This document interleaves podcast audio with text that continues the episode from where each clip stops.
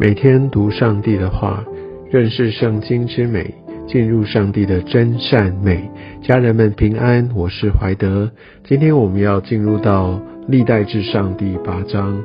在这一章的经文当中，我们看到便雅悯人他们的啊族谱，那特别也集中在对扫罗他的族裔上面做一个记载。也许你还有印象，昨天明明才读过呃卞雅敏的族谱，但是它的篇幅蛮少的，就是在七章呃六到十二节这边有提到，但这边好像就接续下来，相信这边是另外一个聚焦，在呃前两天把这十二个支派呃来大略的来把它做一个陈述，呃，我想。在今天或者在之前，也许就开始，呃，如果说有开始做一些对照，哈，根据在不管在创世纪或者是在呃列王记，我们所看到这些族谱等等，好像有一些的出入啊。那再次的强调就是。啊，有几个可能原因啊，但第一个原因就在于说，当然它有它神学的意涵，这个是最可能的原因，就是上帝当然有一些他特定的要写作的对象，所以这些的名字可能对那些人是比较有关系的，其他就不太会有感觉啊，那。在这个以色列这个民族当中被提到这个名字，会知道他们在这个呃呃整个族谱里面，他们的血脉、他们的定位，其实是非常非常有意义的。所以说对他们来说要提到。那因为我们知道那个回到这个整个的一个圣城去重建，不是全民哦，是某一些人。我想在之后的经文我们会看到，所以也许这些呃特定的名字对他们是比较有意义的。但另一方面，呃，也有可能是在于说，它整个的一个技术记录上面，它的呃所引用的材料哈，或者这些的资料来源是不太一样哈。我们都知道，在创世纪，呃，它的来源是摩西五经。好，那当然，在整个在列王记或撒母耳记，他们的作者也不一样，所以呃，他是比较早期；而在历代志呢，他的作者就是在整个以色列人他们已经归回了，这是比较后期的作品哦，所以他参考的资料也许也有所不同，再加上他有刻意的在做一些的编排，所以我们看起来就有些的不一样。我鼓励大家不要呃被这一些的不一致啊就很很大的这样的一个被困扰，因为这完全不能说圣经因此是有矛盾，只是说他在写作，他明明就是有一个呃特别的意思、神学的意涵，有一些的呃要来眺望的部分要写啊，所以他从来就不是要当做一个呃平铺直叙的一个完整的族谱来记载。而便雅敏支派在这边的记载呢，如果第七章加上第八章这边所说的，其实呃在十二个支派里面，它应该算是第三个详尽的。当然最详尽的是犹大支派，还有他特别的呼召啊。那再来就是立位之派，因为呃要整个来重建呃圣殿的荣耀，所以这个呃献祭圣殿各方面的工作敬拜是很被凸显的。那第三个就是卞雅敏，他其实在后面，呃，我们可以知道他对这整个的一个呃呃复兴，好这样一个重建，他们也是呃扮演了一个重要的角色，所以我想在这边也在呼唤他们。那另一方面，当然也有呃以色列人的第一位的君王哈扫罗，他也是便雅悯支派出来的，所以我在这边也给他有比较多的琢磨，特别在今天所读的经文当中，那整个被凸显，那有一些的接续在第七章，然后意呃意义就是要来带出呃扫罗他的主意，因为乃至于到后面第十章的时候会来提到扫罗他的事迹。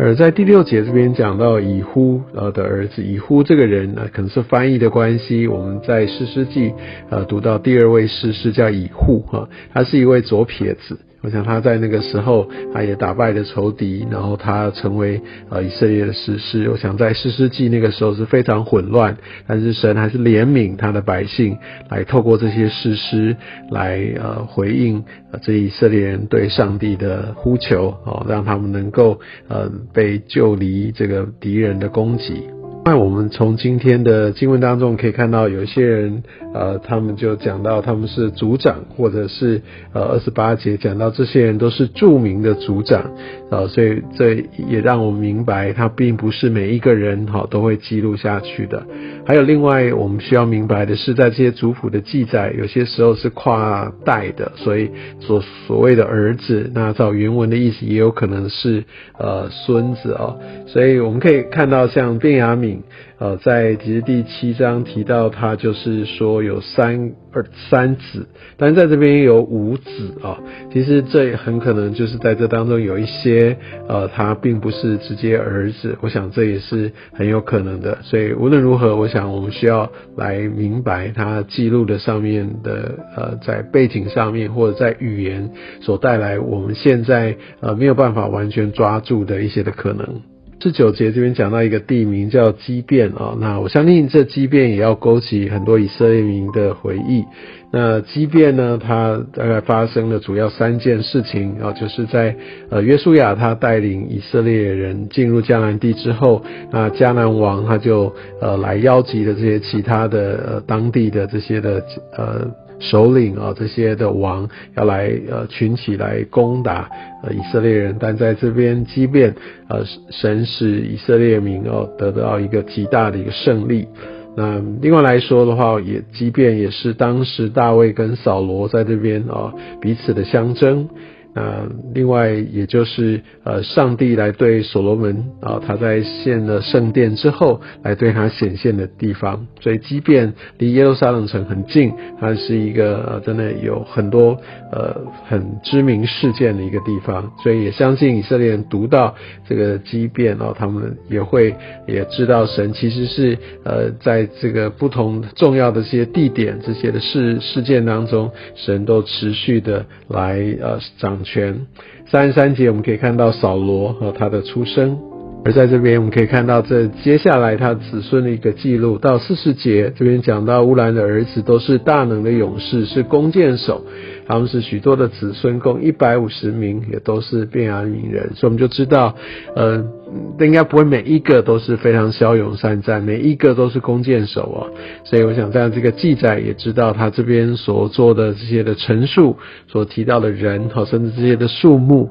啊，都是精心设计过的啊。所以我想，我们再来用这样的角度去理解，来对照这个前后的经文哈，所以这会让我们比较清楚明白。我想大家也都知道，在呃整个回归在重建啊，主要就是呃以南。国和犹大支派为主，那当然其实也当然也包含了一些的立位哦，他们也扮演了一个很重要的角色。其实，在他们这些族群当中，另外一个就是便雅悯人哈，也在这一群呃这个回归的人里面啊。我们都知道，在呃整个回归圣城重建，总共前后有三批，而在便雅悯支派，他们也。呃，扮演了一个蛮重要的一个角色，所以我想这也就是为什么在整个族谱上面也对他们相对来说也比较多琢磨一个原因。好，我说我想今天我们的经文就呃先读到这边，也愿神也继续带领我们也。随着这些以色列人的脚踪，看到这些被提的名字，啊，有一些呃名字也许你有一点印象，不过我想没有关系。当当时其实他最主要的是要让这一群没被提名的以色列人听到他们祖宗的这些的名字，让他们也清楚明白他们被呼召的身份。上帝依然要带领他们经历到呃一个从神而来的一个特别的一个带领，跟呃重返过往的一个。荣耀，我想这也就是整个历代志啊所写作的目的。愿上帝祝福你。